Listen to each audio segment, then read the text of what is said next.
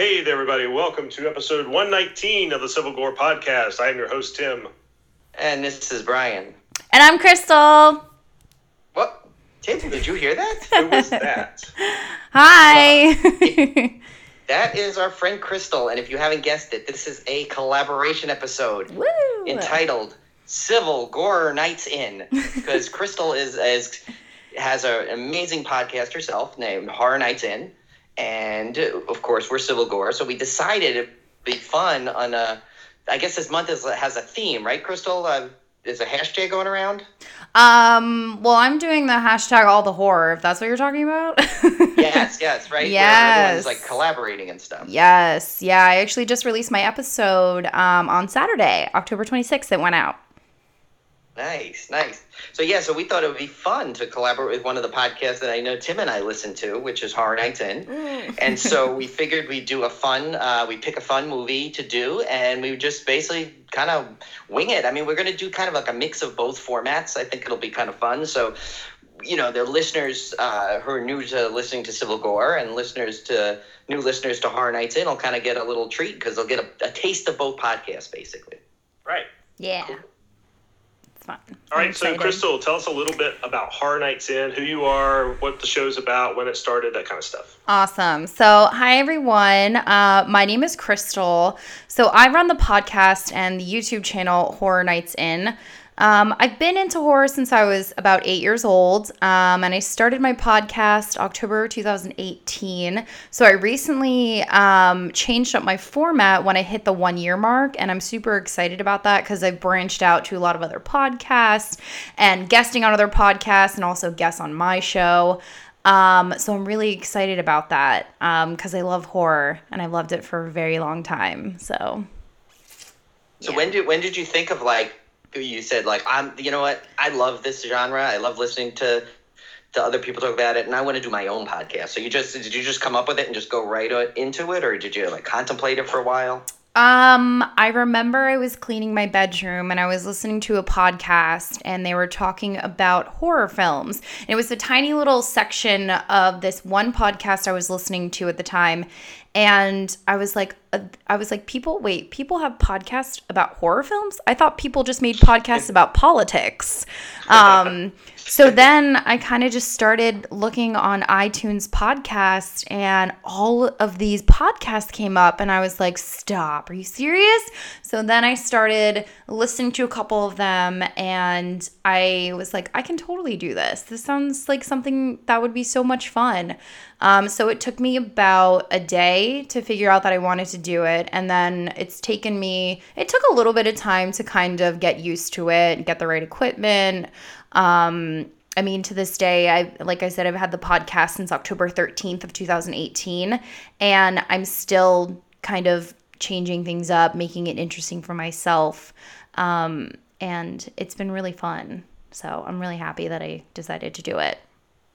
Nice. Yeah, I think you have to do that. I think you have to kind of always look to innovate because I know Tim and I started. I mean, I guess I should let, let your audience know too how kind Yeah. of we started. Mhm. So we actually were big fans, both of us, uh, uh, for a podcast called Coaster Radio, which is actually a theme park podcast. And it's funny that you said, "Oh my God, there's podcasts about horror." Well, that's exactly how I think I've Tim, both Tim and I felt we we discovered Coaster Radio so many years ago, and they've been around now for what is it, 15 years, right? Tim? Yeah, it's crazy. They've been around longer than any other podcasts I know about. Yeah, yeah, they've been around forever, and they. So what happened is, I guess after about, um, I was so it was about 2015, right? So it was about 10 years into their podcast run, they decided to do these listener meetups, and they had a good online community already. But so when they did this listener meetup at Cedar Point, um, all all their listeners came, and it was funny. The guys were talking about uh, how they were joking on how like, oh, we're gonna just just get a bunch of couple of people there, and they're gonna be so disappointed. And so, but, so we had this like kind of online group going, um, discussing the meetup, and so you knew there was going to be a lot of fun people there. And Tim and I used to talk. We never met before, but we would talk in the chat rooms and the, uh, I guess the Facebook page, right? Yeah, yeah. Yeah. So and so one of our other friends uh, at this point, who we, again we didn't know, his name was Chris. He said, "Hey guys, let's do a day before the meetup. Meetup. Who's ever in going to be there early at the park. So it ended up being me, uh, my wife Julie, our friend Chris, and Tim and his brother Kevin. And so we all met up, and I'd say within 10 minutes, it felt like we'd known each other for about forever. Forever. Oh my god, that's Yeah. amazing. I mean, and we just started doing these. uh, We had these already like inside jokes, and uh-huh. and we were just we were having the best time. And I guess at some point along that way, Tim and I found out that we both had a mutual love of horror, Mhm. and we were just like, well, if we ever do a podcast, you know, we have to do a horror movie podcast Mhm. and you know we are like yeah yeah that'd be great and you know we kind of kicked it around and, and didn't really do anything and i think finally we just one year decided like you know what it's time we need to start getting this ready Yeah. When did So- you when did um when did you guys officially start? I feel like you were I bef- think- what was obviously it, before me. 2017 Yeah, I was gonna say I feel like you guys were one Or year before 16 me. maybe i can't you know it's funny i can't remember i know we're I in our we're- third season We're in our third year. This is our third year. Okay. So it was 2016. 2016. Yeah, I think it was like 2016, okay. February or February of 2016, I believe. Right. Awesome. Yeah. So uh, that's right. It was about a year, a little less than a year after that meetup. So yeah, and we kind of, I don't know about you, Crystal. I know you can, you can uh, maybe relate to this. We are so afraid to listen to our first episode. You know what? I did um I did a one year special and I listened to the beginning of it and I was cringing so bad and I actually have it recorded. There's somewhere on my channel it says like happy one year or something. And I was like, okay, that's enough. I'm not listening to any more of this. One of these days, I'm gonna pull a George Lucas. So I'm gonna go back and and retcon that entire first episode and like special edition it and just re-record the Oh, yeah. whole thing. that's awesome. Um should, and and the and the funny thing is, we picked a movie. We're like, okay, we're gonna go do a movie. Let's do a movie we both know really well, and we picked the original Halloween because it's both Nice. uh, one of our favorites. And we're like, that's easy to talk about, right? mhm. But we forgot that we could actually edit. And we kind of did it almost Oh. like if we were recording it live. Okay. And it was just, ugh. The first time, yeah. so as as you guys already know, but someone in your audience, people in your audience, I know I am the only host of my po- my podcast, and um, so I don't have a co-host unless I have like a guest. So I remember the first time I tried to sit down and record, it was so bad because I didn't have any notes. I was just like, whatever, I'm just gonna sit here and do this, and it was so bad. I was like, I can't do this. So then I ended up making all those notes, and it helps me a little bit. But you- So. But you have Roxy sometimes comes on, though. Yeah, that right? she you have A, you have does. a co-host Mhm. sometimes. Yeah, she does. She's usually sleeping though. Like she's sleeping right now. So for those of you who don't know, Roxy is my cat. yeah, Tim has a horror cat as well. yeah. But Yeah, he he doesn't doesn't talk come for and the do podcast, podcast. Yeah, She- he just kind of poses for Instagram. That's But funny. actually, uh, Crystal, that was one of the things I was going to say that's so impressive, I think, about your podcast Yeah. is because now, like, Tim and I have done that, this for a while, and there are times when either one of us is just super tired or Yeah. just off their, you know, off their game, but the other one can pick up the slack. You, when you do it, you're pretty much out there talking to everyone, and I and I think you do an amazing job of just thank you. Thank you, taking thank you. by the reins and going solo on that and doing it just a fantastic job because you have a very engaging podcast and it's it's just it's great to hear all your opinions of the movies and your your breakdowns and and you know it's just it's it's really good. My breakdowns, like my actual breakdowns when I get mad. Oh, well, thank you. I always I've been listening to your guys' podcast for so long. Um, do you guys feel that when you talk to other either horror podcast fans or um other horror like like me or anyone else, do you feel like they're easier to talk to than like anybody else? You kind of touched on that a little bit. Like when you talk to somebody either on Twitter or wherever whatever social media you have or even as a guest, um, do you feel like you can talk to them and like relate to them better than like some of the people that you have that you that could even like be in your life currently? Do you ever feel that way? Well, I do think the horror community is one of the best out there. I, th- I know a lot of people say that, but I think it it's proven itself time and time again that everybody I talk to that's into horror, like they're just like the nicest people and the most um, outgoing. Mhm. Sometimes when you when you're talking to them about horror and stuff, so. It, I actually find it harder, yeah, sometimes to talk to people who don't like horror because Yeah. they look at you like you're crazy. Yeah. Oh, I'm speaking mainly of my coworkers. That's what I'm no, that's what I'm it's that saying. That's what I'm saying. Like I'll be at work. So for those of who are listening and don't know, I had do have a part-time job as well and I just I just bartend on the weekends. And sometimes I'll have to say like, "Oh, I got to get home cuz I'm a guest on a podcast." And they'll look at me like I'm crazy. and it's funny because podcasting is so big now. It's funny that people don't. There's you still get the question like, "Oh, what's a podcast?" Yeah. And it's like. I mean, it's one thing like you're, you know, the older generation, like my parents, like, like there's they just will say, "Oh, and how can I listen to you on it? What channel is it on?" And yeah, I'm like, right. "Ah," you know. um, but no, like, come yeah, I agree. Though a lot of the people that I've met on Twitter are some of the nicest people. The, I'm actually gonna go visit um one in Ohio. Um, because there's a horror convention over there that I've always wanted to go to, and she just so happens to be like ten minutes away from the venue, so I'm super excited about that. So, Oh, I was, awesome. Yeah, I was just curious because I know that you guys are going to the horror convention in March too, but that's in New Jersey, I think, right? Yeah, it's actually in Atlantic City, so it's Okay, not. It's, it's it's kind of a fun spot to have, and Mhm. that's a, a, a a convention that I can't suggest high enough to go to. I know you guys were chance. you guys were gassing it up so hard. I was like, I'm trying to figure out when the when the Ohio convention or the Cincinnati one is, and then because if you guys get a table, like that's so awesome. I know I'm like going off on a tangent here, but I was just listening to your episode and I was like, oh my god, they have to get a, a table. That'd be so cool. Yeah, I, I would. I, we would love that. It's like we're, we- you know, I'm good. We're just in the preliminary stages now. Like we're definitely going. It, Yeah. that, that- but it's like uh, you know, I've never done a, a table. I've gone to so many conventions, and we, and both of us have really, and neither one of us has ever kind of done a table. I mean, the Yeah. closest thing I did, I guess, is I was at a when I used to work for a. Dental company. I was at like one of their booths at a trade show, but to me that's not fun. That's so boring. You know? It's That's so funny. So when you guys go to these, how does anybody ever recognize you? Do they? I guess um, I'm just trying to think. Like, have you ever had anybody come up to you and say like, "Oh my God, you're Tim and Brian from Civil Gore podcast"? Has that ever happened to you before? Well, I mean, the, the only one, and I don't know if this is kind of a cheat, but with Felissa Rose, Yeah, that's what I was because about to she, say. she Uh, recognized our she- shirt. because we reached out to her. Yeah, but not a lot of people know what Oh. we look like because we don't do Yeah. YouTube videos. Um, the, probably most people are thankful for that. But anyway, No, we- stop. we, we don't have. I mean, we don't have a lot of like like YouTube presence and, and Instagram is mostly pictures of other things, not of Yeah, us. So mhm. we've never, I've never been recognized like in person, but I've, but the wearing the shirt, we got a lot of comments when we went to the horror convention. So They're probably like, I know what that is. How where have I seen that before? And then you guys start talking. They're like, Wait, I know who you are. yeah. I'm, still, I'm still waiting for that day of like someone to really just come up and say like, "Oh my god, I listened to that podcast," I and like it's someone that we don't know, you know? Yeah. exactly. That's what I'm. I'm like wondering. I'm like, is that because the, the girl I was talking? She has a podcast. and She has a co-host.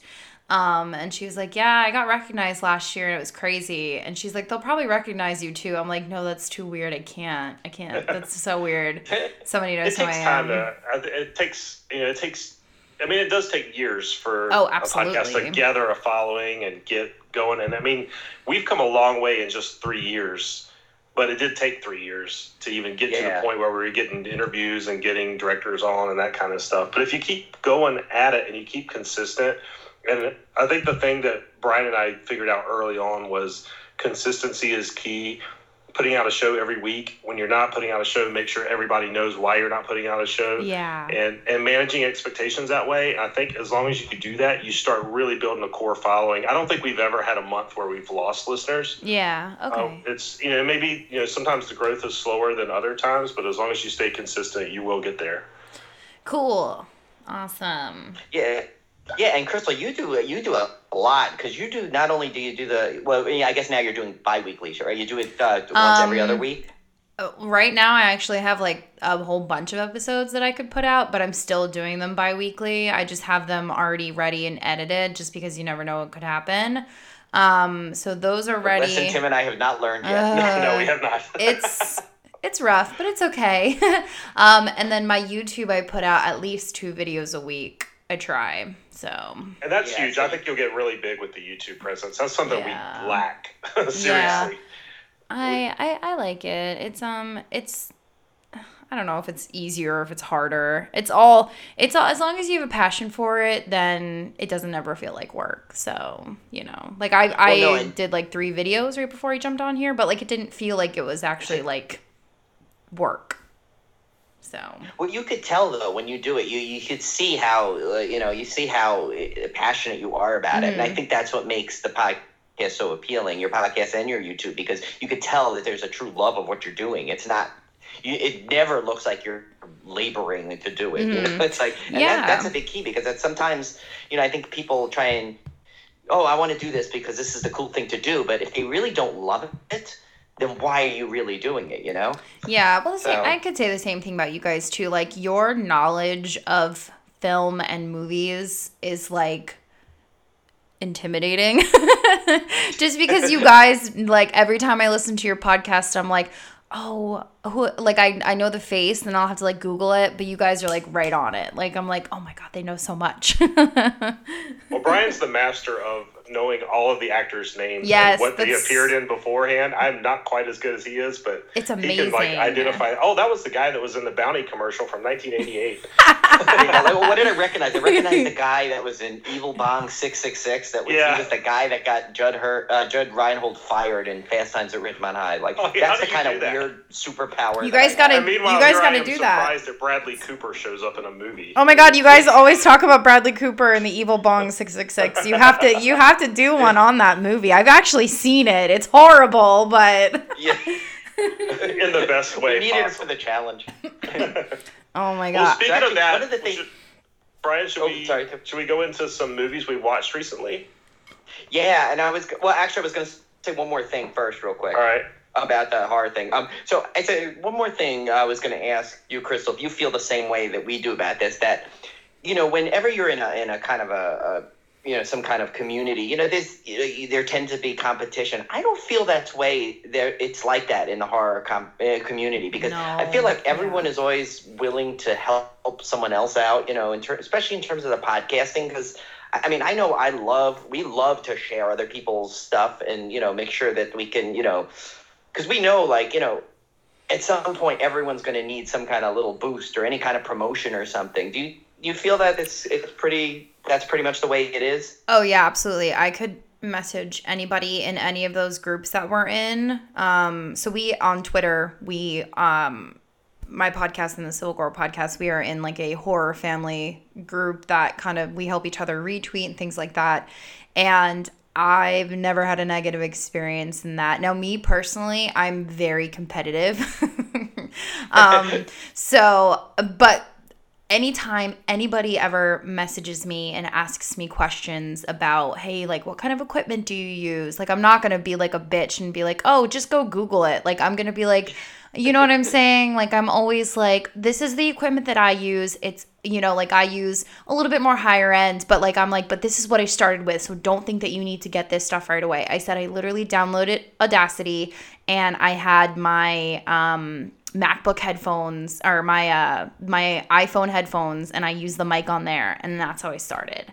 Um so I I've never thankfully knock on wood, I've never had a negative experience with asking for help um for asking anybody to be on the show. Um it's always it's so positive and it's something that i guess i didn't really think about before i kind of was just like oh well i'm just going to make a podcast and a twitter and then um, whoever wants to like follow me can. But then you find that it's this entire community of people that will pretty much do anything they can to help you and answer any kind of questions which i and you know i've had um a few like bigger podcasts too like that will answer my questions. And they'll like like um nightmare on film street. Like they're so nice. Like they retweeted. You know what i'm saying? Like they're huge and they're so nice and they always make sure that they like they even commented on a couple of things. So like that's really awesome you know so. Yeah no that and that and because i think it's you almost have to have that kind of mentality of that you're you know listen everyone was where you know started from the same spot. Like no one just jumped into to having instantly i mean unless you're a big celebrity or something Yeah. you're not jumping into 500000 followers you know? Correct. Yeah. Hmm and um yeah i've never i everybody always met. Everyone's really nice super humble. Um have you guys have any uh, pretty good experiences i assume too? Yeah which we kind of covered a little bit so. Yeah, I mean, other than Tim getting biff blocked at the convention, I mean, I think that's pretty much the only negative that we had. oh my yeah. god. Yeah. Mm, funny. Other than that, it's been it really has been awesome because you know we just meet so so many cool people that we talk to, you know, and it's just it's it's fun. It really is. It's like a and we, we were part of the coaster community, and it's like we have this now their whole community that we're involved in, and it's just it it, it yeah no it couldn't I couldn't ask for a better group yeah. of people So to just before interact with. before we move on, coaster like roller coasters. Yeah, Oh my god, I didn't see. I didn't even know that was a thing. I used to play Roller Coaster Tycoon all the time. Oh my God! So you would love this podcast because that's the stuff they talk about. We basically, if you listen to their podcast, you'd see so much. We basically joke that we rip everything off from them, but it's really the best homage we could give them because it's it's they base and they they are always helping. I mean, we're you know they're. I mean, I think it's now that we're just we're such a good group of friends, even with the hosts as well. Oh, and, that's awesome. uh, Mike and EB who do the show, they have helped us. I can't even tell you how many. There was a time I think we what we spend about an hour and a half with Mike testing stuff out. oh my Yeah, god, that's yeah. awesome. Testing Skype out. Yeah. That's so Th- cool. those guys are great. See, that's what I mean. Like, I feel like you you never really meet anybody who is super negative. So that's cool. That's awesome. I'm glad I can. Uh, Yeah. I'm glad I can relate to that as well. And now, now Crystal's like d- downloading Coaster Radio. Yeah, I know. I'm like roll. I was like coasters, like drink. I'm like, no, there's no way they talk about drink coasters. I was like, it's There's roller probably an coasters. actual drink coaster podcast out there. Yeah, I, I found their podcasts on everything nowadays. There, There really are- is. I we met I met a we met someone at at the Coaster Radio meetup. She does a podcast on dog grooming. So I mean, it's there's, Interesting. uh, everything. Yeah. There's um, Oh, there's a By the YouTube way, for I'm, like. uh, s- I'm currently using a Coaster Radio coaster. See, it could be. Uh, it's like a whole big. It's it's all a circle effect. It's all the same. um, Yep. there's a there's YouTube niches for everything too. Um, I stumbled across a YouTube video of somebody smelling and testing candles. So Oh my Yeah, gosh. yep, I believe it. I haven't had a whiff of that one yet. Ah. All right, I'll, I'll see myself out. It's, uh, All right. Tim's used to it, but we're Crystal's like, oh. So now God, me and Crystal, about Crystal, welcome to the new host of Civil Gore. Brian's been fired. I would. It would aboard. fit. It would You're fit. It would fit because I'm in Pennsylvania. Oh, that's right. Yes, you still, still have that East Coast. Uh huh. I'm still thing. Pennsylvania. Thing, yeah. It could work. it's funny. All right. I knew this was should we, dangerous uh, and risky for me. So should we talk about some stuff we watched this week? Yeah. yes. All right. Well, let's get right into it, guys. Our, I guess this is kind of like a second first chop because we, we did quite a bit, quite a long intro. But let's get into our official first chop. All right. So, Crystal, what have you been watching this week? Oh. tell our listeners about. Oh god, I've been watching way too many movies. So if you guys don't follow me on YouTube, I have been counting down the seven scariest films I've ever watched. So uh, disclaimer, some of these films might not be scary to you, but they're scary to me. So I watched pretty much every single one of them because I had to film the videos ahead of time just cuz, you know, adulting in life. So this weekend I watched um, The Den, which is a found footage film about the dark web. Um, I watched Megan is Missing, which is a found footage about two 14 year old girls who were abducted by a human trafficking thing. Oh gosh. um, That's right. You, you're big on found footage. You Oh, I love found footage. so- And then I watched Paranormal Activity, which is also found footage. Uh, I watched The Conjuring. Um, what else did I watch? The Sixth Sense because I watched it when I was little. Um, so it traumatized me a lot. Mm-hmm. And oh, The Cell with Jennifer Lopez. That also oh, that's a crazy movie. that also traumatized me because I watched the film when I was little. So I had to watch all of those films that traumatized me for about the last 20 years in like three days. Yeah, I think that Um, would be Salem's Lot for me. I'd have to put that in as, as Yeah. films that traumatized me as a kid. Yeah. So that's I think what I I've put that watching. on your your Twitter today. Yes, read I think you did too. Yeah. Um, Roxy is here now, so if you hear a bell or meowing, that is just her. She is my other uh, co-host, so she's awake now. So don't think that there's a cat in your room, guys. Well, there It actually could be is a cat. Tim's, not there, mine. There actually is one. He's Maui the horror cat is laying right underneath me, but he's not making any sound. Mm. Um, yeah, so he- that's what shy. I've been watching. I've actually been wanting to watch other films, but oh, and then I, of course I watched Three from Hell because duh. um, I wish I could watch other films. Like I really want to watch Haunt. I really want to watch um, the the show that you guys or the the yeah the show that you guys watch or we're talking about the two sentence horror stories or whatever it's called. Oh, Oh yeah, yeah, the two minute horror stories. Yeah. Yep. And then I want I want to watch Tall Grass, Tall Grasses, but I'll get there.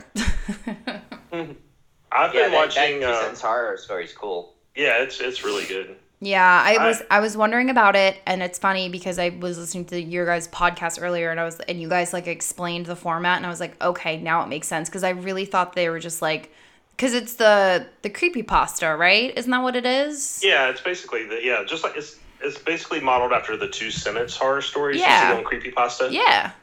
Okay, because I, uh, I thought it was like literally like just two seconds of like the sentences, and I was like, why they wouldn't do that? So, A lot of production value for two seconds. right, I could probably do that in iMovie in like a minute. So I'm glad you guys explained it. So, Yeah, I've been watching a lot of old movies, and I'm talking old. Because Brian, you know, I've been trying to go through the movies on that top 1,000 horror movies list, Oh, right, and I've right. Oh gotten through lord. 60% of them. So I'm trying to knock out the last 40%, and I decided to go in chronological order. So I started with 1920. so, oh my I god, uh, I watched uh, Der Golem from 1920. And Not the that's- that's- Golem? not the not the Limehouse Golem. and um, but you know, Brian, that's based on old Jewish folklore, right? Yeah, The, the whole tale of the Golem. So um, yeah, because that new, that other recent Golem movie is about that, yeah. Yeah, so this was a obviously silent film, but this was the weirdest production because this thing it was on Amazon Prime. You know, Amazon doesn't care where the heck they get their movies from. So this version of it, it was apparently it was Der Golem in full sound, and I'm like, oh, how did this work? Well, basically, I guess they got a bunch of film students to overdub it because they put like this heavy metal soundtrack to the back of it, and then they had like people like saying the lines instead of having the silent film cards come up with the text. They had people just like act it out in like really bad acting. So Oh it was my kind of it was kind of funny. But I mean, technically, I watched it, although I don't, I don't think it's the true authentic version that uh, they probably recommended. But so that was pretty funny. And then uh, I watched The Hunchback of Notre Dame or Notre Dame if you're a college basketball fan. Yeah, I was Uh, going to say. That's, That's uh, from 19, I think oh, 1920, I thought you were just- 1923 I thought you were maybe. gonna say the Disney With- one. I was like, Yeah, no, not the Disney version. This was the Lon Chaney version. He is phenomenal in this, by the way. But it's it's really really good. I didn't really know the whole story of this of the Hunchback, so it was kind of interesting to see that for the first time. I never watched the Disney one. Uh, shame on me. And then I watched uh, another classic, The Phantom of the Opera from 1925. Ooh, I love that.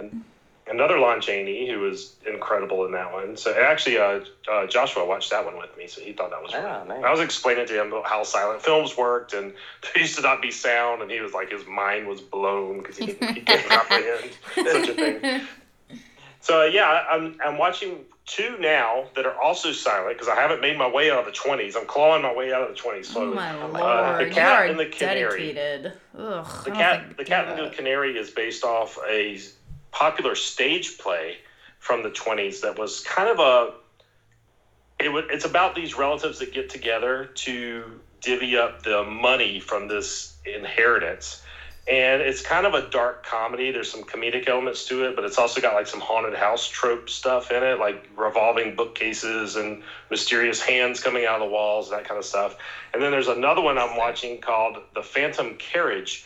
This thing is from also from like 1920 or 1921, and it's about a literally a phantom carriage where I, I guess the last person who dies for the year is the new driver of the phantom carriage, and so they used a lot of cool uh, Pepper's ghost looking effects where they like basically superimposed two pieces of film on each other to make it look like a transparent ghost carriage, which is That's pretty cool. cool for the time. You know, I mean, you gotta you gotta admit that. So, and I think Yeah. the next one on my list, Brian, is that Häxan Witchcraft Through the Ages that we've covered in our dismemberment. That one's Oh, coming up, so. I'm gonna watch that one. I had to I signed up for a 14 day trial for the Criterion streaming channel. It's the only way I could watch all these old things. Oh, I was gonna do that. Yeah, let me know if that's worth it. Yes, uh, I got it. It's a 14 day free trial, so I'm gonna try to like pack all the 1920s movies in in the two next two weeks, so I don't have to pay for it. I was gonna ask. I was gonna. week. I was gonna ask how you were watching all these. I was like, are you like going to the library and like getting like film or something? like, how are you Well, finding it Tim was raiding the uh, internet, whether the IFC archives. Yeah, a lot of them are available. There's a streaming service called Kanopy, K A N O P Y. Oh, Ah. right, And, right, in um, the library. Yeah, well, guess what? My library does not support Kanopy, or, or they're not an affiliate, so I can't get any of the Kanopy movies. But Oh, Brian, you should be able to easily in your area because you're Well- up in. Yeah, and Julie has an account, but the problem is, is it's connected to her job. So I don't know. Like, I'm afraid to watch certain horror movies. Because, as we all know, horror movies tend to have a lot of uh, material that may not go great at a university. So, um, The funny. I have 1920 this- ones don't though. yeah, that's probably okay. That's, that's probably past that- safe. That's- Yeah. that's crazy. How long do you think that's gonna take you to get through all those films? well, I've got about for roughly 400 left. oh, okay, not bad. I'm I like But realistic. that'll take Tim about three weeks. He- Yeah, he'll- so at least three or four Wow. weeks. No, I'm realistically, I'm planning on watching. Uh, I can probably knock out five a week. So Okay. however long it takes, you know, two years maybe. I don't know. Oh my lord. lord. Yeah, I, Oh, I uh, can't my project had to go on such a halt that I haven't even gone back to my Twilight Zone project. But but and this month is hard because with the horror challenge, I've been trying to watch so many Mhm. things. So I mean, that's basically been preoccupying my time is trying to get all our objectives. I don't know if you saw our, our horror challenge, Crystal, the way we did it this year, where Mhm. there's actually certain objectives that have point values. Mhm. So we're trying to do, I was trying to get all those, and now I'm actually at the phase. I have one final movie that's going to get all the point objectives at the end. I'm saving it for the last one. I have one more to sneak in there, but one of the ones I will say, and I'll go, probably go into more about this one uh, next week when we do our full recap of the the challenge. But that the Tigers Are Not Afraid movie, oh, I it, that was that just blew me away on how good that was, and all I've heard was how good it was. So I was expecting to be like, like a letdown Mhm. because of all the hype, and it actually like it was didn't hype enough as far as I'm concerned. It was that good. Yeah, I gotta watch that now. You've like No. super hyped it for me. Uh, yeah, now I probably overhyped it to tip. No, I don't think I could. I don't know. Did you see that one yet, Crystal? No, I've never even heard of it. Oh yeah, it's on Shudder. It's by uh, Issa Lopez, um, and it's it's it's in uh, you know there's subtitles, but it's so good. It's kind of like a horror fantasy. okay. Um, and I, I really don't want to go into too much of the plot, just so you can really enjoy it. uh, You know, get really get immersed in like I did because I I basically read such a small synopsis on it. hmm Just knew that it was uh you know it was a, a little you know supernatural mixed with a little fantasy element. hmm So it was just, but oh my god, it's just just so so good. Like I, I'm actually as soon as the challenge is over and I'm done with my objectives, I'm probably gonna go back and watch it again just because it was it was that good. Oh wow. Um, you know, of course, of course, I watched some some other ones like you know, the Evil Bong Six Six. oh my god. But I needed the the the, the, the objective. But then Mhm. what I one one that I discovered, and I thought I had seen all '80s horror movies, uh, you know, and but the one that I discovered was The Wraith with uh, Charlie Sheen and um, uh, Sherilyn Fenn. About a kind of a because we needed a, one of the things was a vehicle I needed, and this one features this really cool high tech sports car, basically, and it, it's like almost like a paranormal action adventure movie, uh, but like so cheesy in the best way possible for an Mhm. 80s movie. And I'm like, how did this movie go past me without me ever even like accidentally watching it? but it ended up now being like I absolutely loved it, and I'm like, wow, I love. It's so cheesy and corny, and I love every second of it.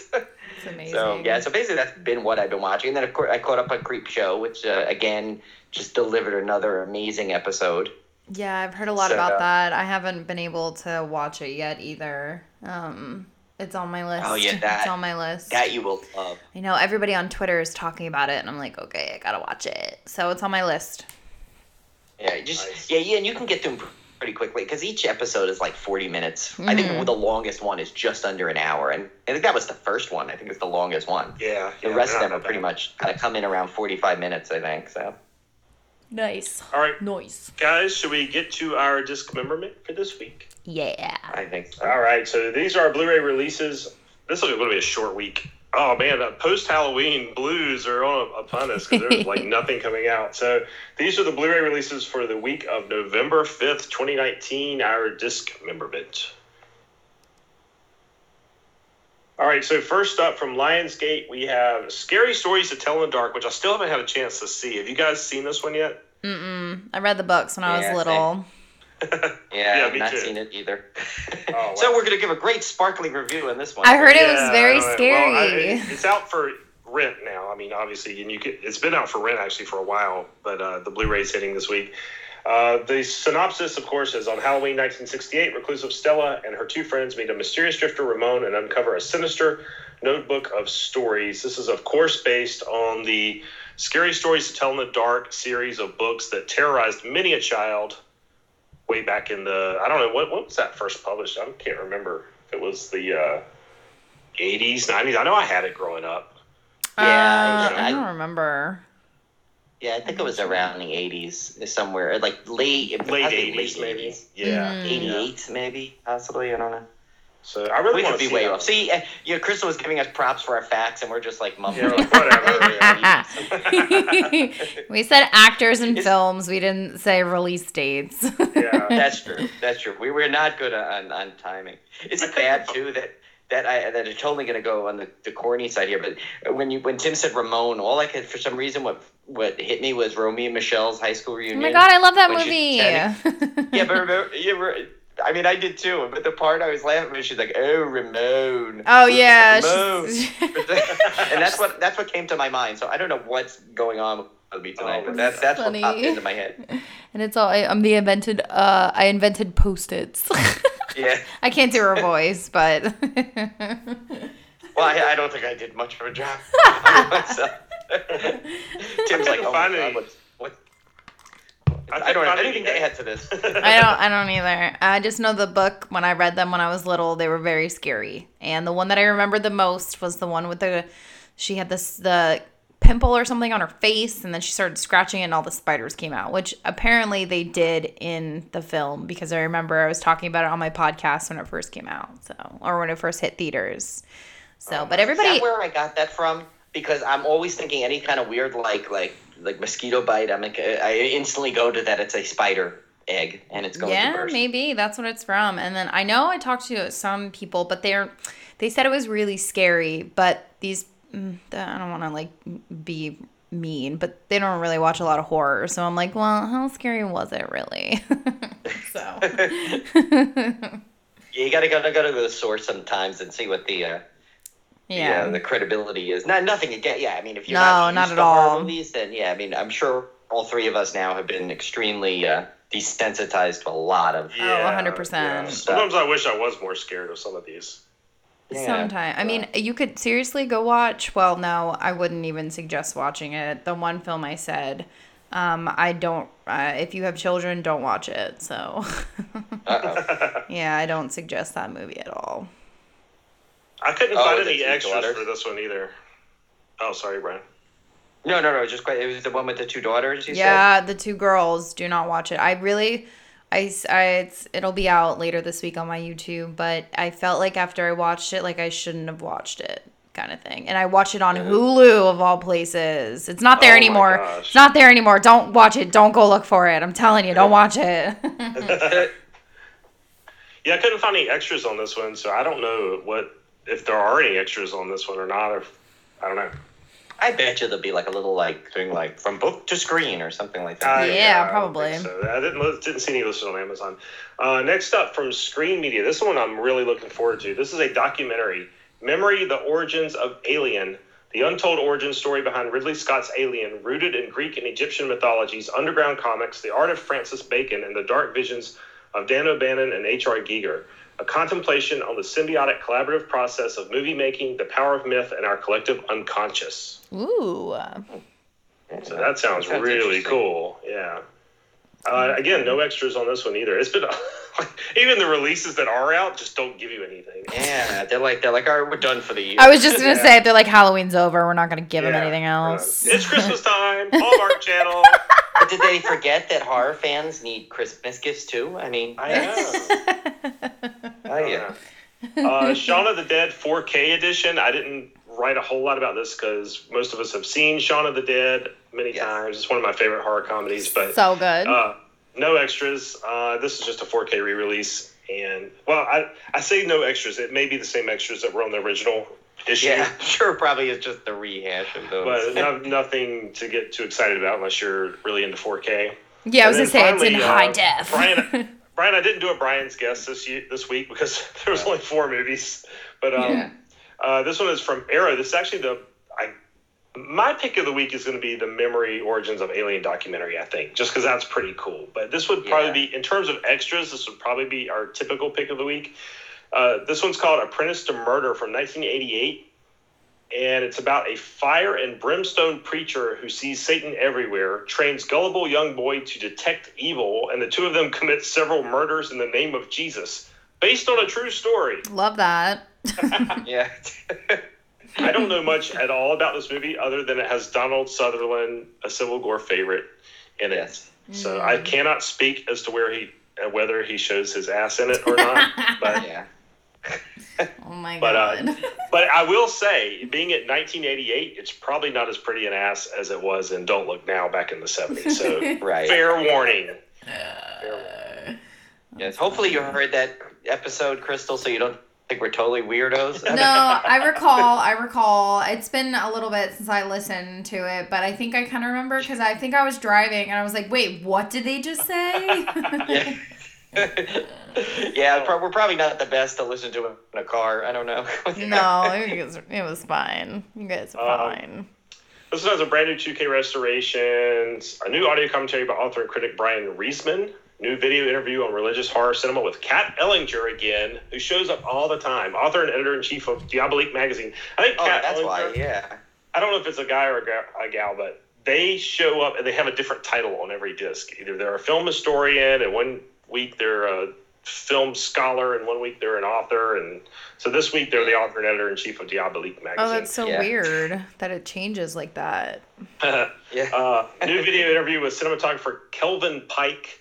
New video interview with makeup supervisor Robin Grantham. Theatrical trailer and reversible sleeve featuring original and newly commissioned artwork by Haunt Love. Ooh, fancy. Yeah, so Yeah, that is our. that's- That's all you get this week. So more trick than treat this week for. Uh, yeah. yeah. Well, maybe they're just they assumed that like uh, like you know what uh, we'll, we'll give them easy. They just finished the Civil Gore horror movie challenge. They just watched a lot of movies. Let's let's let's give everyone a break. well, nobody's got any money after the previous week. I mean, we had what twenty two. Oh Just my right. lord, yeah, that's right. Yeah. yeah, that was Yeah, a lot. 22 discs for Halloween. That was crazy. So. Oof. All right, guys. Well, let's get to our main feature. We are covering Three from Hell, which is the last in the what they call. He's called is that the Firefly trilogy, I think. Of uh, Yeah. House Mhm. of Thousand Corpses, Devil's Mhm. Reject, and now Three from Hell. Rob Zombie. I was looking forward to this because, as you know, Brian, I'm a Rob Zombie apologist. But I'm Yes. on the fence now because the last few Rob Zombie movies I've seen, I have not liked. I, I wasn't a big fan Uh-oh. of 31. I wasn't a big fan of the ha- his Halloween movies, uh, even though Cody is. Sorry, Cody.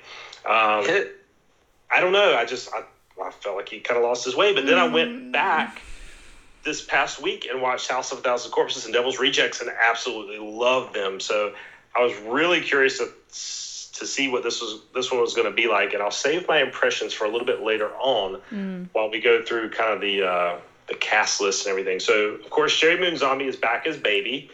Bill Moseley is back as Otis Driftwood. Sid Haig back in a very abbreviated role as Captain Spaulding. Yeah. hmm Uh, Jeff, the great Jeff Daniel Phillips as Warden Virgil Harper, who was freaking my favorite favorite character in Tombstone.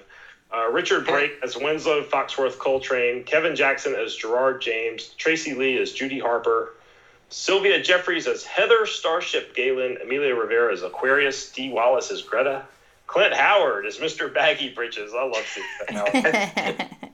Uh, Danny Trejo is Rondo and Barry Bostwick is the narrator. Synopsis First, there was House of a Thousand Corpses. Then there was The Devil's Rejects. Now, from writer director Rob Zombie comes the next blood soaked chapter in the most violent crime saga in history Three from Hell. So, what did you guys think? Well, first let's let's go through uh, Crystal. We're gonna go to like a little bit of the Horror Nights in format Yeah. here, and we're gonna go through. So if you haven't, if, for those who haven't heard uh, Crystal show, she does a really cool little uh, statistics in the beginning where she puts the Rotten Tomato score and the IMDb store uh, score, and then there's a little synopsis on it. So we'll, let- Yeah. we'll let uh, her take over for a few minutes here and uh, give us all uh, our good stuff here. Yeah. So for those of you who don't know, I actually am a huge Rob Zombie fan. I feel that he can do no wrong. Um, gonna battle Tim in this episode. I was gonna. You were talking, and I was like, "We're gonna, we're gonna fight." um, okay, so usually on my show, I go through Rotten Tomatoes, IMDb, give you a little synopsis, and then we just go right into the uh, um, our opinion. So first up, Rotten Tomatoes gave this a 45% with 74% of the audience liking it. IMDb gave it a 5.8 out of 10. 10. Um, so usually go into a little bit of longer synopsis, but I'm just going to add a little bit to what Tim said. After being in prison for 10 years, the Rejects are back. The film starts off with Otis escaping with the help of his half brother Winslow. The two then devise a plan to get Baby out of prison and leave a bloody, gory trail behind them before making the decision to go to Mexico. There they run into Satan's army, who are led by Rondo's son, who is seeking revenge on his father's murder, um, murderer, who is Otis. The film ends with a bloody gunfight, bow and arrow fight, and the three from hell coming out on top, and Satan's army literally going down in flames. So, um, that is all I got on my end until we get into the opinion section. All right, so who wants to go first on this one? I'm curious. Hmm. I think Tim should go first. No, You think I should go? I, I will go first. I would say you go Yeah, first. let, let you go first. All right. Well, going into this, I was extremely, I was extremely scared it was going to be really bad because I have heard some reviews from people out on the internet that this was a terrible movie. Mm. And I went in and I was like, you know what? This I'm gonna hate this because I've already fallen kind of off the Rob Zombie bandwagon. I, I'm probably gonna hate this. I went in with very low expectations. I will have to say I was. It's it's still probably my least favorite of the three, but I did not hate it. I actually liked a lot of it. Uh, I was very pleasantly surprised that I liked it as much as I did uh, and and probably because of the characters. I think the the one flaw it has, and I think a lot of people would agree, is the lack of Captain Spaulding, and that's not Rob Zombie's fault. Yeah. um, Sid Haig, Haig was in very poor health. He couldn't reprise his role the way Rob Zombie wanted him to in the movie, and so I don't lay that blame on anyone. I think the movie would have been a lot better with him in it, but given that, I think. Um, Richard Brake did a fantastic job kind of filling in that third character. And uh, even though the movie starts off a little, it was a little uneven for me, uh, especially Sheri Moon's character. I think it kind of, everything started gelling towards the end. And I thought the last half of it was really phenomenal. So I, I would say for me, again, like I said, my least favorite of the trilogy, but I actually really liked it. Yeah, I was one point I was going to make before we uh, go go th- fin- go a little bit. There's actually there's a great documentary on the disc that goes through the whole making of, and it's like almost it feels like it's feature length. Um, and they actually he does a whole sequence on on what he had to do. Pretty much, he had to scramble to. This movie was almost shelved because of Sid Haig not being able to be a part of it. Mm. So it's it's pretty impressive what he did that that this we actually got to see this movie based on what it seems like he had to do at the last hour. Like I think it was like a week before they were going to shoot. That he had to make some some tough decisions. So, but uh, yeah, so that, that I just want to add that to the part where you were saying you know where they you know Sid Haig might have made a difference. So Yeah. Yeah. So what'd you think, Crystal? Um, so I have to agree with you when you said that it was the least of your favorite out of the three, because I agree. Um, but I personally thought the first act was awesome with like the documentary style, with like the public being interviewed and the three themselves being kind of interviewed. The second act, like with the hostage dinner party, um, and breaking baby out of jail. I thought that was so good. And the third act, when they were in Mexico, it kind of came off a little campy, a little cheesy for me. I feel like it really fell apart um, by the third act when they were in Mexico. Um, I mean, it's still it's still gritty, dirty. It, it, had everything that Rob Zombie has put into House of a Thousand Corpses, as well as Devil's Rejects. You know, the slide over transitions, mirror images, um, and also, of course, they have like the slow motion killing with the the happy music in the background, which is super Rob Zombie when it comes to that. But I, I don't know. I just I thought the whole Mexico thing was. W- I don't know. I just didn't. I didn't. Maybe I have to watch it again. I only watched it once. Usually, I like to go through them twice. Um, but it just wasn't vibing for me. It felt like it was two separate movies. Like I, I don't know. It just came off super campy that they were in Mexico. Um, Baby Firefly is still my favorite. Um, she's definitely crazier. I know a lot of people made um, comments about her not liking her character because she was almost too crazy, like she was playing it up too much. But she also was in solitary confinement for 10 years. Like, you're going to go crazy. Um, so well, I think they even make a com- Otis even makes a comment that she's changed. Yeah, like, yeah. Mm-hmm. He basically says she is like freaking crazier than she used to be. But I don't think that was a negative. Like people were like, "Oh, I couldn't even take her seriously." I'm like, no, like she was still to the core. She was still a baby Firefly, but she was just way crazier. Um, like when during her parole hearing, she just like reminded me. Remember when um they had Charles Manson and his um Remember when he did like his last parole hearing right before he died? He was crazy. He was like jumping all over the place. So that's kind of what it reminded me of. But I thought her character was so good. I thought she went right back into who she was before. And mind you, again, uh, Baby Firefly has been my favorite since House of Thousand Corpses. So, um, I think I did like the audition of um, the the half brother. I did like that. I thought he melded in very well. Um, you know who wasn't really scary to me, uh, like he used to be, was Otis. I feel like they he just wasn't as much of a badass as he used to be. Like I remember watching House of a Thousand Corpses and The Devil's Rejects, being terrified of Otis. Like I think I said I was guesting on another podcast. Um, last year and we were talking about this and I said if I ever saw Otis in a dark alley I would just die on the spot because he's so so so so so scary and evil. And I feel like during this film he kept saying like oh I'm Satan's you know whatever like I'm here to do Satan's work but he never really actually did it you know, like he just kept saying it. Like he just wasn't a badass. He was just like, "Oh, I'm tired. I don't want to drive at night." it's literally the it's literally the yeah, only years older. I mean, that's what I, that's, geriatric Otis. That's yeah. what I'm saying. And I get that they were older. I get that it was 10 years down the road. I, I understand that, but he wasn't as scary. Now, of course, of course, if he like showed up in my apartment right now, I'd be scared. But I'm just saying, like, he was not the same crazy, scary guy that like cut off somebody. Well, he did cut off somebody's face, but like wore it wore the dad's face in like House of Thousand Corpses. Like he was terrifying in the first one and in the second one.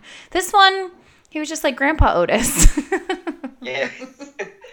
so I don't I don't really know how I feel about it. And I was even thinking about it earlier was when it ended. I was like, did I really like it? I don't know. I don't know if I did.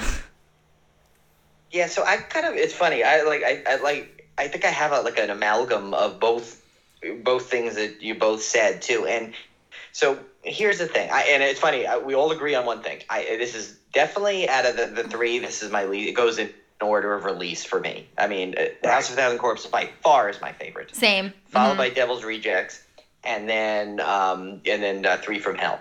And now, what was I thought was one of the cool things, and I'll go into a little bit more reasoning why. So, the House of Thousand Corpses was, was you know was obviously different from the other two. It was like true horror, you know, and then it became then you know uh, uh, Devil's Rejects was like this road film, but with the same characters that you loved, you know, in almost like a different environment. There, you know, they're out there. They you know they're on the road. You're gonna see what they're like out in the, the real world, not just confined to a little farmhouse kind of a thing.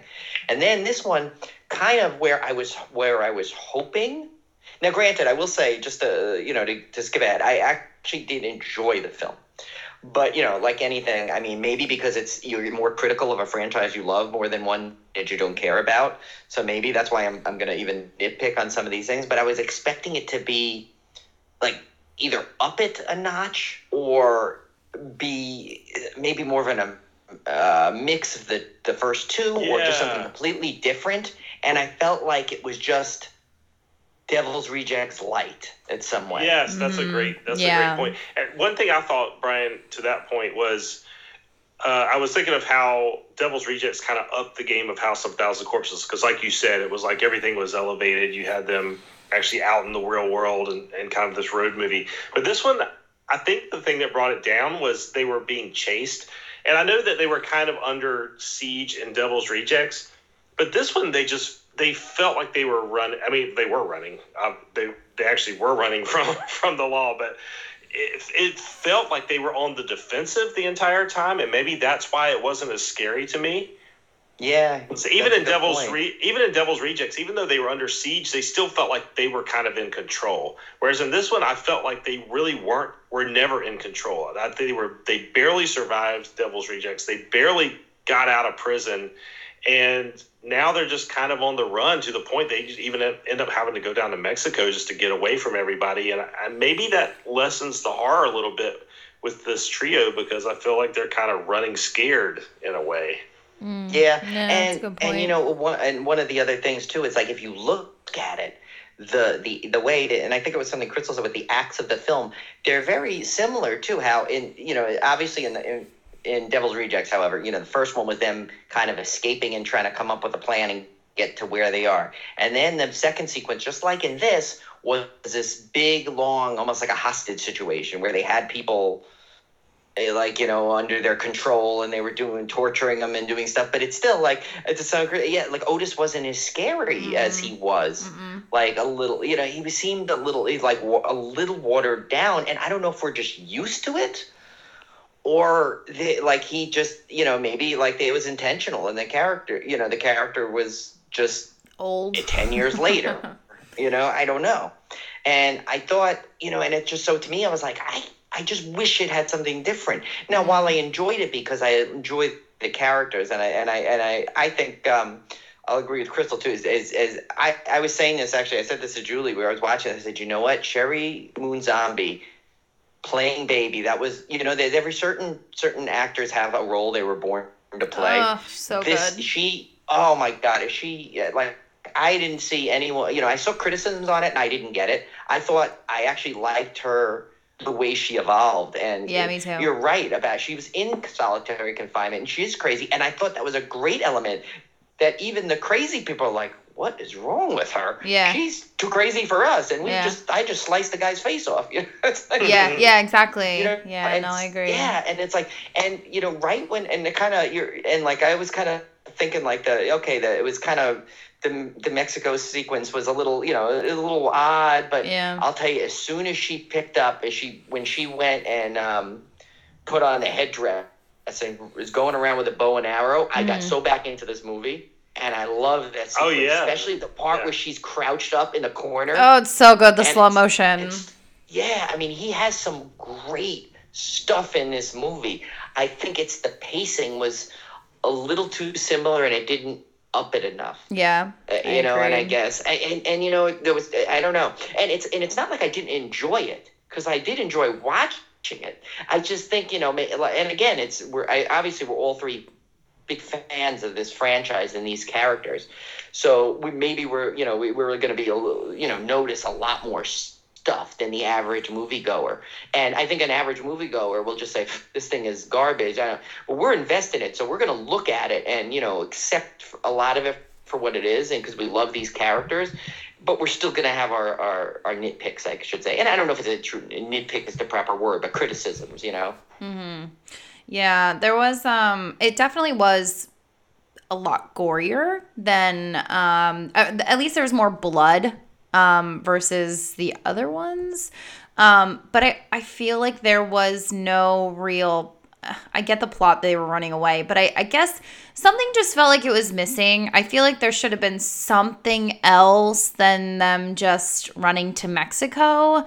I don't know. I just feel like Otis and Baby, and they're just such amazing characters in the horror world that I really feel, I really wish that Rob Zombie would have done something a little bit more than what he did, than kind of just letting them run around getting chased yeah, and going to Mexico. I, there's another thing I was, I was kind of, that I thought was kind of a missed opportunity was early in the movie, Rob Zombie makes a point about the celebrity of these murderers, like they you know there was free the three slogans on shirts and mm-hmm. like just kind of talking about the celebrity of mass murder and then he just never does anything with that yeah. and i thought that would have been a perfect opportunity to make this movie different in that now you come out and have otis and baby be like these celebrity type killers yeah and do something i don't know what you would do with that but do something with it but then he kind of just other than that one guy recognizing her at one point recognizing yeah. baby at one point. Mm-hmm. There's not really a whole lot done with that premise, which I think he could have made a statement on how we glorify violence and glorify killers and and nothing ever really came of that. That's yeah. kind of a missed opportunity, I thought. That would have been really cool. Like like have them be running and somebody a fan of theirs recognize them and then they go take them in or something and then they end up killing the fan like something like that yeah and yeah, then having them something. make a comment and be like oh well they always blame it on the video games or something you know what i'm saying like something yeah. snarky that rob zombie could come up with in four seconds i think that would have been way mm. cooler well one of the things in the documentary is interesting he said it was he said something along the lines of where he you know one of the reasons why he didn't it took him a while to make the sequel. Um, one, one of the reasons was that he didn't want to just throw out there like basically what the fans wanted, like and expected. He wanted to come up with something original, which I thought kind of funny because to me he came up with more so of what we already saw. Right. so it's yeah. like and, and and especially the line, the like the one line callback line I loved, and it was maybe, and I might not have caught this if I hadn't just seen it because I had, well, I did what Tim did. I watched all the three right in a row. Mm-hmm. Um, is that is the line where he go where at the end when he's like, you know, he's like "f you," and he goes, and Otis just laughs again. He goes, "They always say that," and it's, and he did, he did that in in. Uh, uh, Devil's Rejects too when uh, oh, when he was yeah. killing the one guy up by the, the mm-hmm. ammo that's right. yard. And I was like, all right, that's kind of funny. They get, they got that. There's a there. lot of Otis just kind of cracks up like like yeah. he's laughing at himself. Like yeah, they always say that. I was right. There's also um some mannerism that Baby does that she did in the first film. Um, she takes off the warden's glasses and she puts them on. Oh, um, oh yeah, that's right. Which is what she did in the first film with the one guy. I can't remember the name. The guy that was on The Office, I think. Yeah. Um, Dwight Schrute, as Tim calls him all yeah, the time. Yeah. he doesn't call, Tim never calls them by their actual actor's name. Uh, but yeah, she did that. Um, and there are just other things that she did too. I mean, she has her iconic laugh that she does, but it's just funny too, like the little comments that she makes. Like it was, I was cracking up when after she like brutally stabbed that naked woman to death, and then she sees a granny and she goes, "Hey, granny." yeah. yeah. that was a rough like, scene. The naked woman. Oh my god, I know was, was rough. That was, that was yeah, yeah. That was that pretty was brutal. It was brutal. But, but yeah, like that's right. That hey, granny. That to me, that's like classic baby. It that's is exactly 100%. what I expected her to do. Yeah, because in, yeah. in, the first film, she's she's just like uh, when she's dressed up and she's giving the show, and then um, she's sitting on the one actor's lap and she's just you know singing blah blah blah blah blah. And then then the one actress is like she's like don't touch him you slut or something. And she goes i'll cut your fucking tits off. Like what? Like where did that come from? Like it's so good. I think it's perfect because she she psychopaths have they think when they hear the word like murder and flower it's all the same. So that's literally how baby thinks. She's literally stabbing this woman to death, and then she sees a grand, uh, an old lady, and she wants to say hi to her because she wants to be polite. yeah, it's, like, it's, just yeah. Some of her, her stuff. It just her manner. Like she was. She see, it's funny. We were we both all three of us kind of had that thing like we wish it was elevated. I think she elevated perfectly. Out mm-hmm. of all the characters, I think she elevated the best. And then that could have been because it, it was really, I mean, left to be her and Otis had to elevate. Mm-hmm. Um, Otis didn't. I, I agree, and, but like Baby did. Oh my god! Oh, Otis god. elevated. I got that. You know, I did. That was not intentional, and now I'm upset that it was intentional because that was that was a really good one. Uh, but uh, Oh, the puns that I missed. Wow. Uh. believe- totally. It's just it comes out so so organically now. I can't even control the the puns. But um, yeah, but he did he didn't. Uh, you know, and, and I think you know now now nothing against Richard Brake, who I think he is. He I thought he was amazing in Thirty One, and I think he was. And he had some tough shoes to fill because Oh yeah. unfortunately, he's going to be known first to everybody as Captain Spaulding's replacement, and that's not Yeah. fair because he didn't he didn't feel that way. I mean, unless you you know that he is at some level, but I tried to separate that, and I just I- like okay, they're bringing yeah. a new character, and I get it. And I and I thought he was a really big bright spot because he was he's just so good. Mhm. And you know he, he's always trying to outdo Otis, and he's just not, you know, and it's it, it's hilarious. There's like this little competition, and yet, but it, and at the same time, when he realizes he's like, all right, I'm not gonna beat him, and he like would do sheepishly like give in. And I don't know. I just thought he had a good role. Yeah. Um, there Yeah, was he did. two. Yeah, there was two parts. Actually, um, I think Rob Zombie wanted to kind of poke a little bit of fun at how Baby really was the star. Because if you remember when she's getting out of their their van, she's like, "Don't you guys forget, like I'm the star," because it's true. so I think Rob Zombie kind of wanted to play into that a little bit because Baby Firefly was so popular from the from the first and the second movie. Um, and there's another scene too when they're talking about um, Cutter, who is Captain Spaulding, and they they it actually it actually made me tear up a little bit, and I don't think I've ever cried during a Rob Zombie movie, but um, the the part where they're talking and she's she gets very sentimental about him, and she says like. She's like, I wish he was here right now. And Otis makes a comment like he lived better than like anybody else that I knew. And I was like, oh my God, that's so sad because he's not here anymore. So that part, I was choked up a little bit. yeah, that was kind of hard to see when he, you know, when he quote unquote. I mean, obviously we, we're way in the spoiler territory here. You know, when he when he was uh, he, was killed off in the film, and it, it says, you know, uh, you know, Captain Spaulding dead at eighty two, and you know, it's so close to I when it, uh, in real Yeah. life it happened, and I'm just like. ah. because Sid Haig was just so. I mean, everything he's done, he's like he's all in, no matter what it was, and he was so good. It's like it's kind, it's you know, it's sad to think that like we're not going to get any more of him, you know, and Mm. it's It was just the timing of that scene was just like, wow, that's crazy. That they're that you could take that scene out of the film and it could be in real life and it would still be the same thing. Like it would still hold the same value just because he did live better than a lot of people on this planet. You know what I mean? So Yeah. I did really like that Yeah. part of it and how it kind of just aged gracefully considering he did pass away. So I really appreciated that scene a lot. So, what you guys think of some of the other actors in here? We had, I thought Jeff Daniel Phillips was fantastic as the warden, and my Tombstone reference earlier was kind of a joke because he, with his mustache, he reminded me so much of Powers Boothe, who played Curly Bill in Tombstone. I couldn't get that, I couldn't shake that image out of my mind. I was like, oh my god, he looks just like Curly Bill. Uh, but I thought he was fantastic. Um, and then Clint Howard was a total surprise. I didn't know he was in here, and I recognized him through the clown makeup immediately. Oh my God, yeah, he's Cl- he's Clint Howard no matter what he wears. I Right. yeah, I didn't even recognize him until I was watching something and I'm like, "Oh, that's why they made it like this big like clown." Oh, okay, then I got it cuz I was like, "Why is there this random clown in the middle of the film right now?"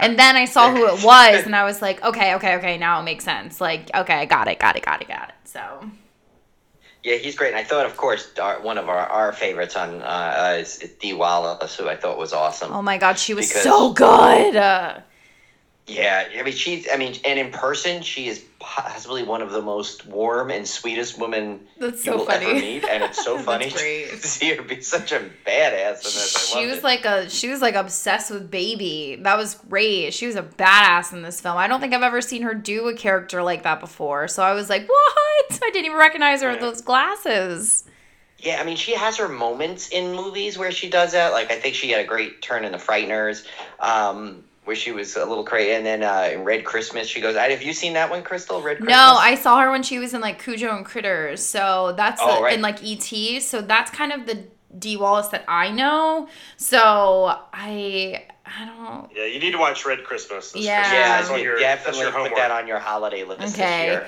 That is that you will love that movie. Okay. Okay. Okay. Okay. Yeah, I really liked her a lot. I didn't, like I said, I didn't recognize her until I looked.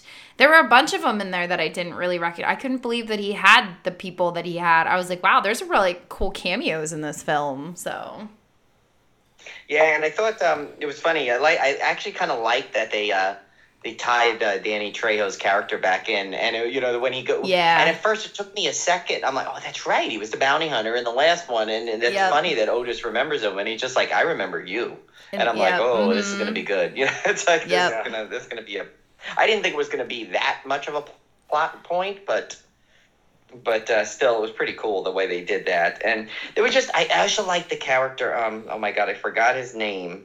The one that helps Baby at the end, and he helps them all. Oh, I, I forget what his name is too. Um. Por- Porto or something, I think it's. Um, and he figures I didn't actually put him in the. It's like the one guy I didn't put in here, but uh, um, he's yeah because he was in Thirty One, and I thought he was he was great in Thirty One. He was really like really creepy and scary in that. But uh, Mhm. I thought I loved his character in that. How he you know he felt that he was such an outcast, and he bonded with them. You know, at some level, and it was just, it was really just, it was, you know, they had, they actually had some endearing scenes, like when he's just sitting with baby at breakfast, and they're eating. you know, kind of thing. It's like it's like they had he had these.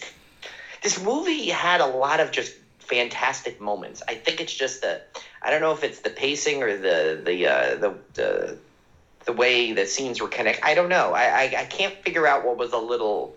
You know, there's a couple things that just made it off, but at the same time, there were so many great scenes and great performances that it's like there's no way I could say I didn't enjoy this movie. Mm-hmm. Yeah, same. I really it's hard. it. It's hard to criticize a movie that you actually, you know, that you, you know, that you actually like. I didn't find myself not enjoying myself. You know, I didn't find Yeah. myself looking at my phone or, Yeah, same. You know, or, or, or looking away or thinking of another movie. I mean, I did look at my phone once to check up an, an actor to see where I saw him from, but that was it.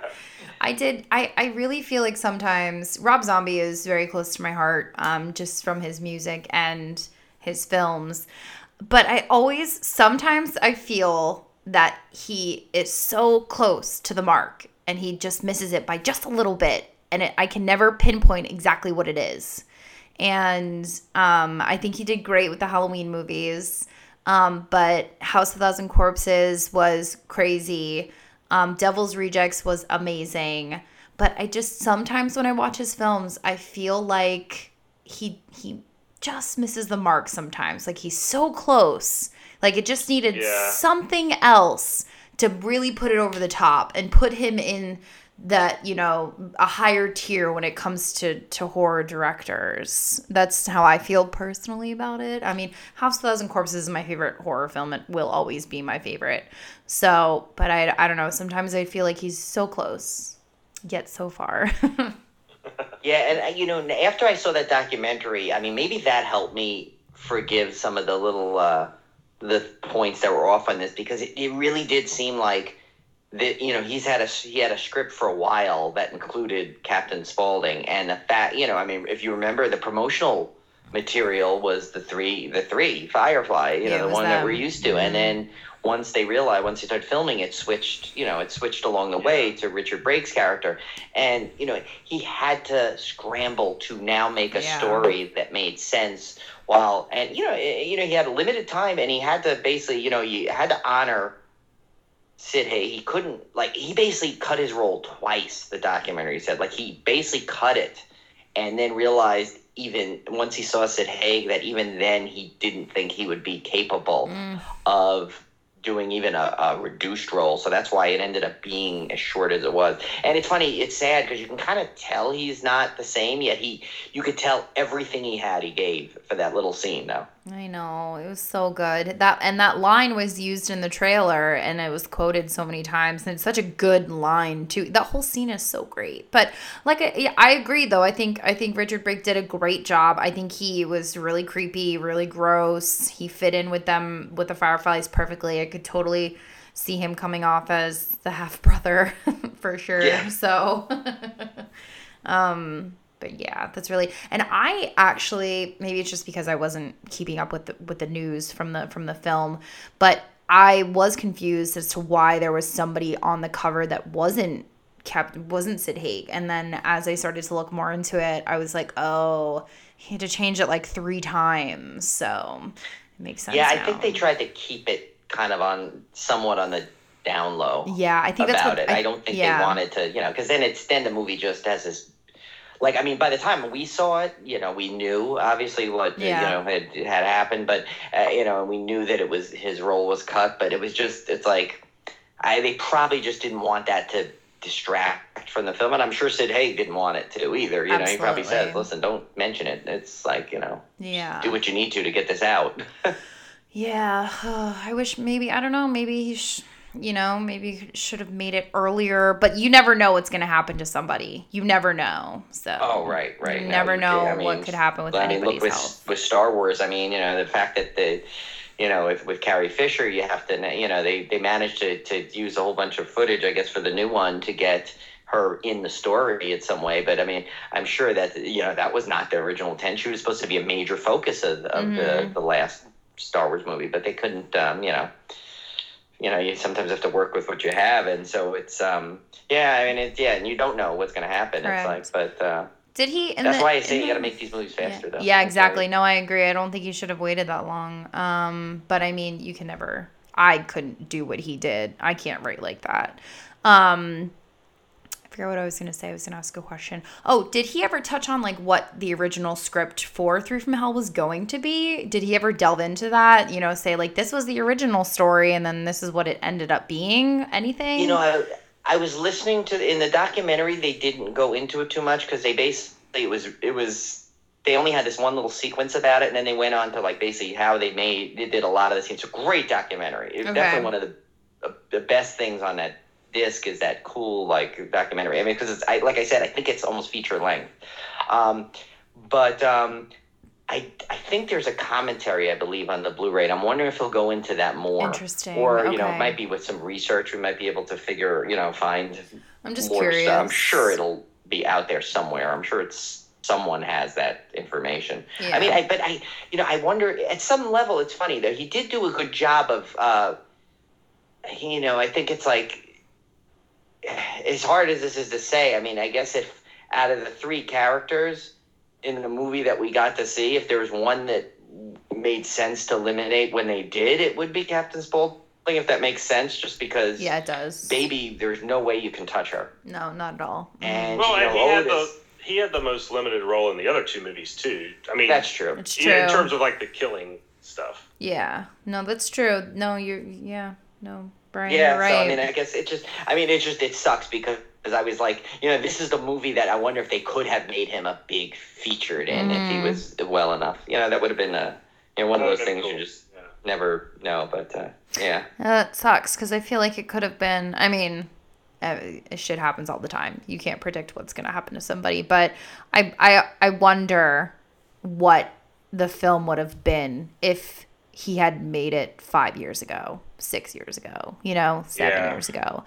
Yeah, it could have been the best one of the three. Correct. Yeah. It could have been better than The Devil's Rejects. And I know a lot of people love that film.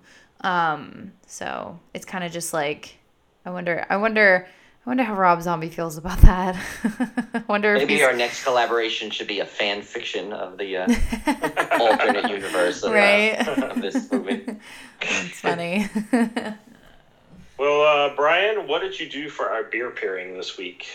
Okay, so I since it was a a very special episode, we're collaborating with our friend Crystal and Horror Nights In. I figured I would do a double beer pairing, and you know, I'm a very I, I try and be as clever as I can with the word pairing. So it's this is this was I think one of I, if I do say so myself, I think uh, a pretty good uh, double uh, whammy here. So we have first we have halfway to Hell's and Devil in Eye IPA, both from Threes Threes Brewing Company.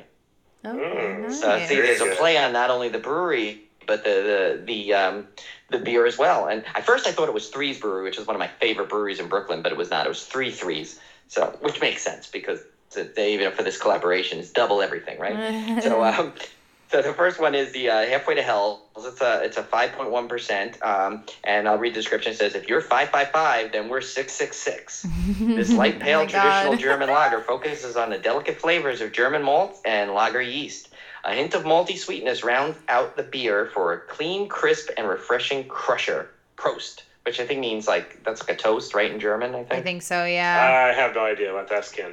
Yeah, oh, that's right. We we are Tim's good. Our good friend Ken is a German expert, and he he already crucified Tim for the last episode for mispronouncing stuff. So He pretty much God. crucifies me for every episode. for I something. pronounce Yeah, pretty much. everything wrong. he's like our I'm- fact checker. I'm waiting. Like I pronounce everyone's name wrong. I try. I try my best, but when I get on camera, especially on my YouTube, I just like I go blank and I just say whatever. I'm waiting to see if I ever like you know get to that like top tier of YouTube fame. Someone's gonna make a compilation of me pronouncing everybody's name wrong. I'm waiting for it.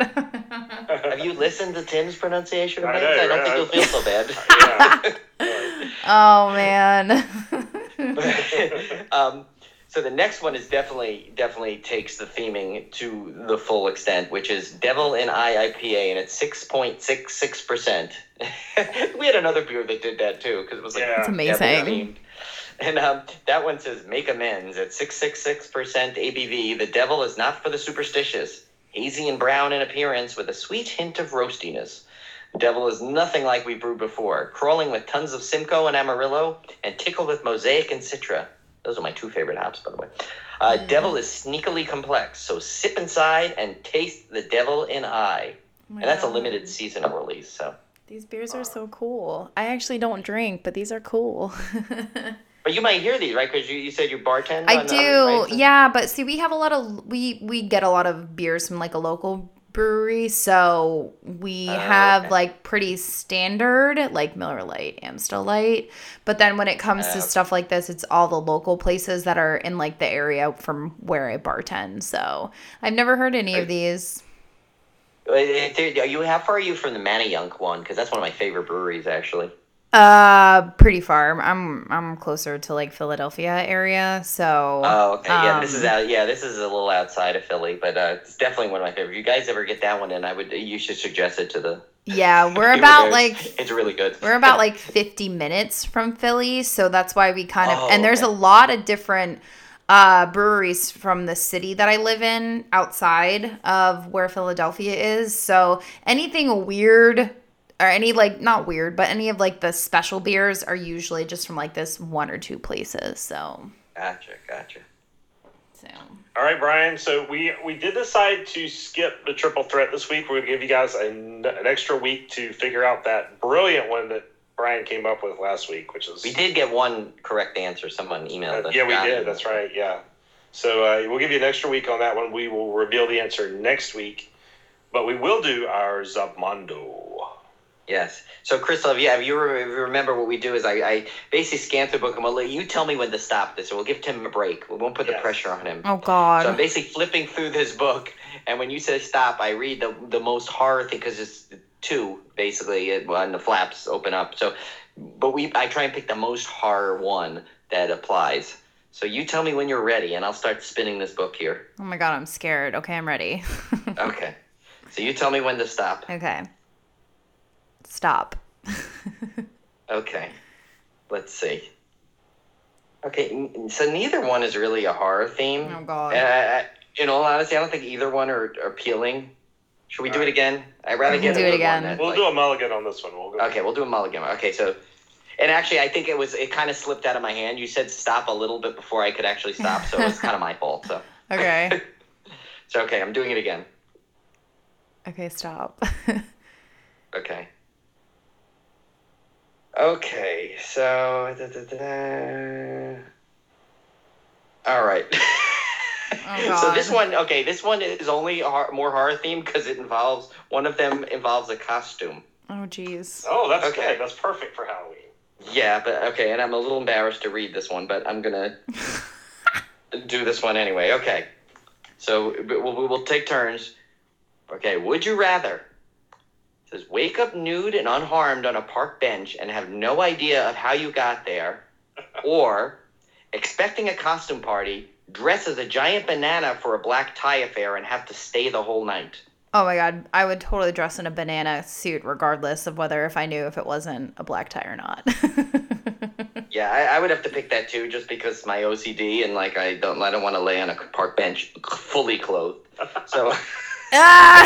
I think that yeah, I think that one's fairly easy. I will take a banana suit any day over being naked in public. and wearing Yeah. like wearing like a fancy dress or something. No thanks. I'd, I would be like, oh, I'm part of the show, guys. Like I would make it like a whole big thing. Singing telegram. Ex- see, Crystal went the other way. She's like, forget it. I don't even care about my choice. I'm going as banana no matter what. No That's matter it. what, even if I knew Yeah. that I hate dressing up, that's the worst. So I will 100%. I'll be like, oh, I thought this was a costume party. Be like, do you want to go change? Nah, I'm good.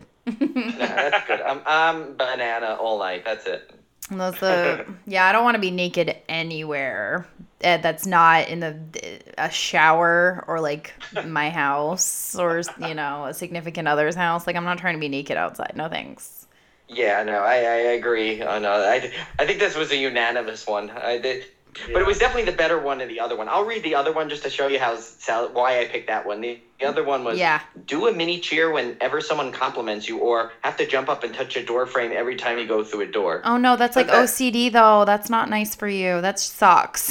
I know. Well, I do it. I was gonna say I pretty much do that anyway. Oh, that's what I'm saying. Like I know that like a lot of people of OCD, like that could be triggering for them.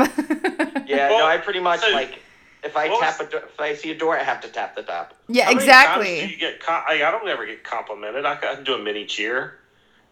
That's Uh, true. I do. That- that- how many times do you get complimented a day?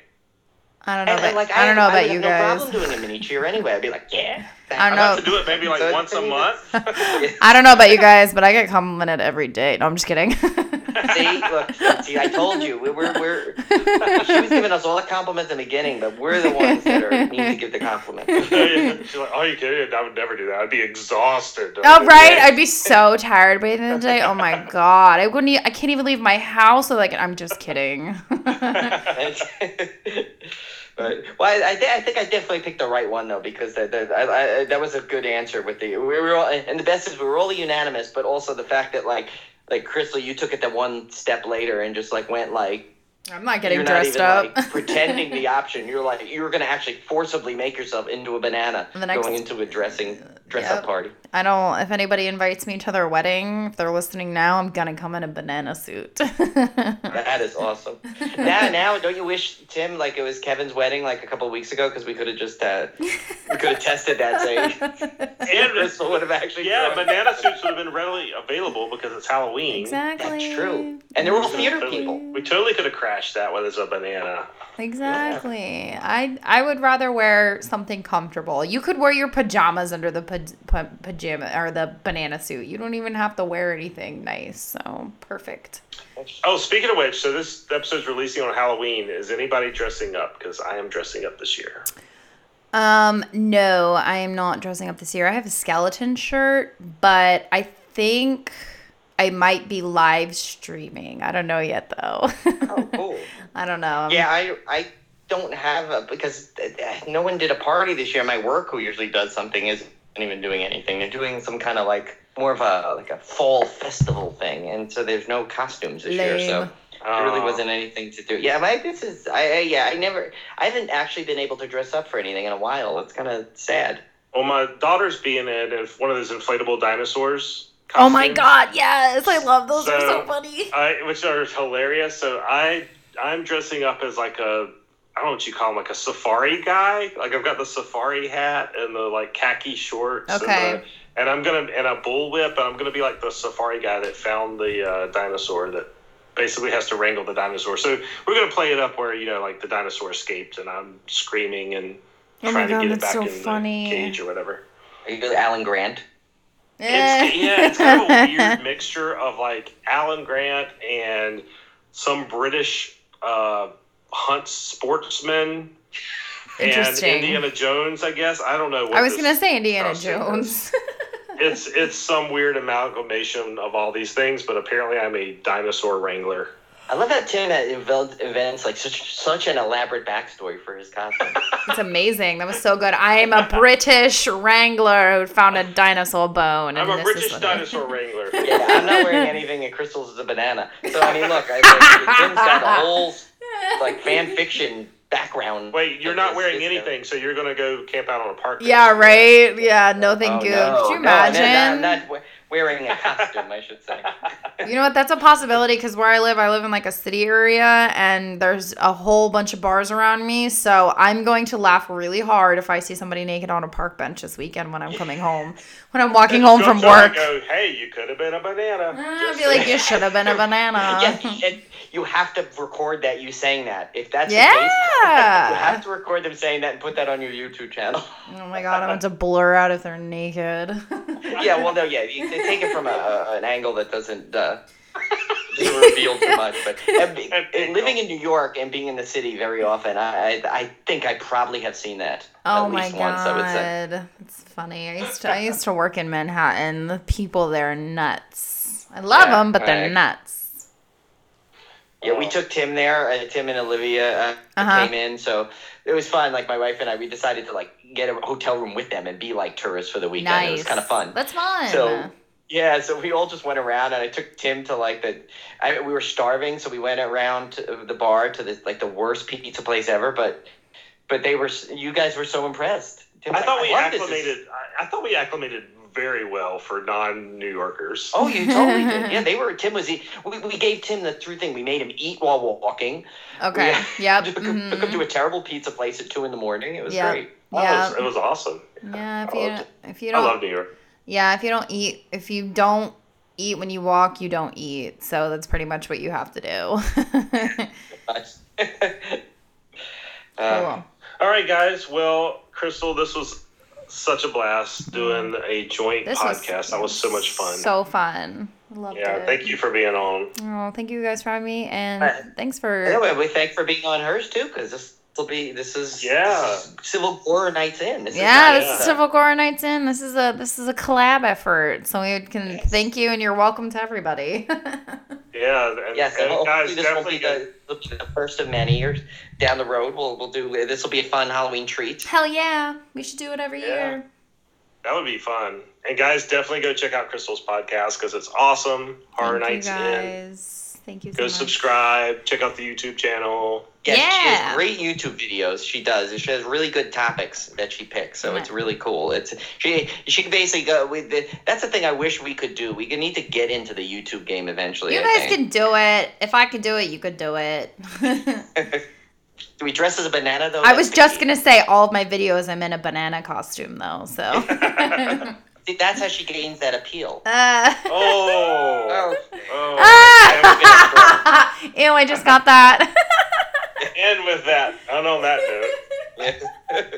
That's funny. All right, guys. So we will see you back here next week. and happy Halloween. Happy Halloween. Happy Halloween.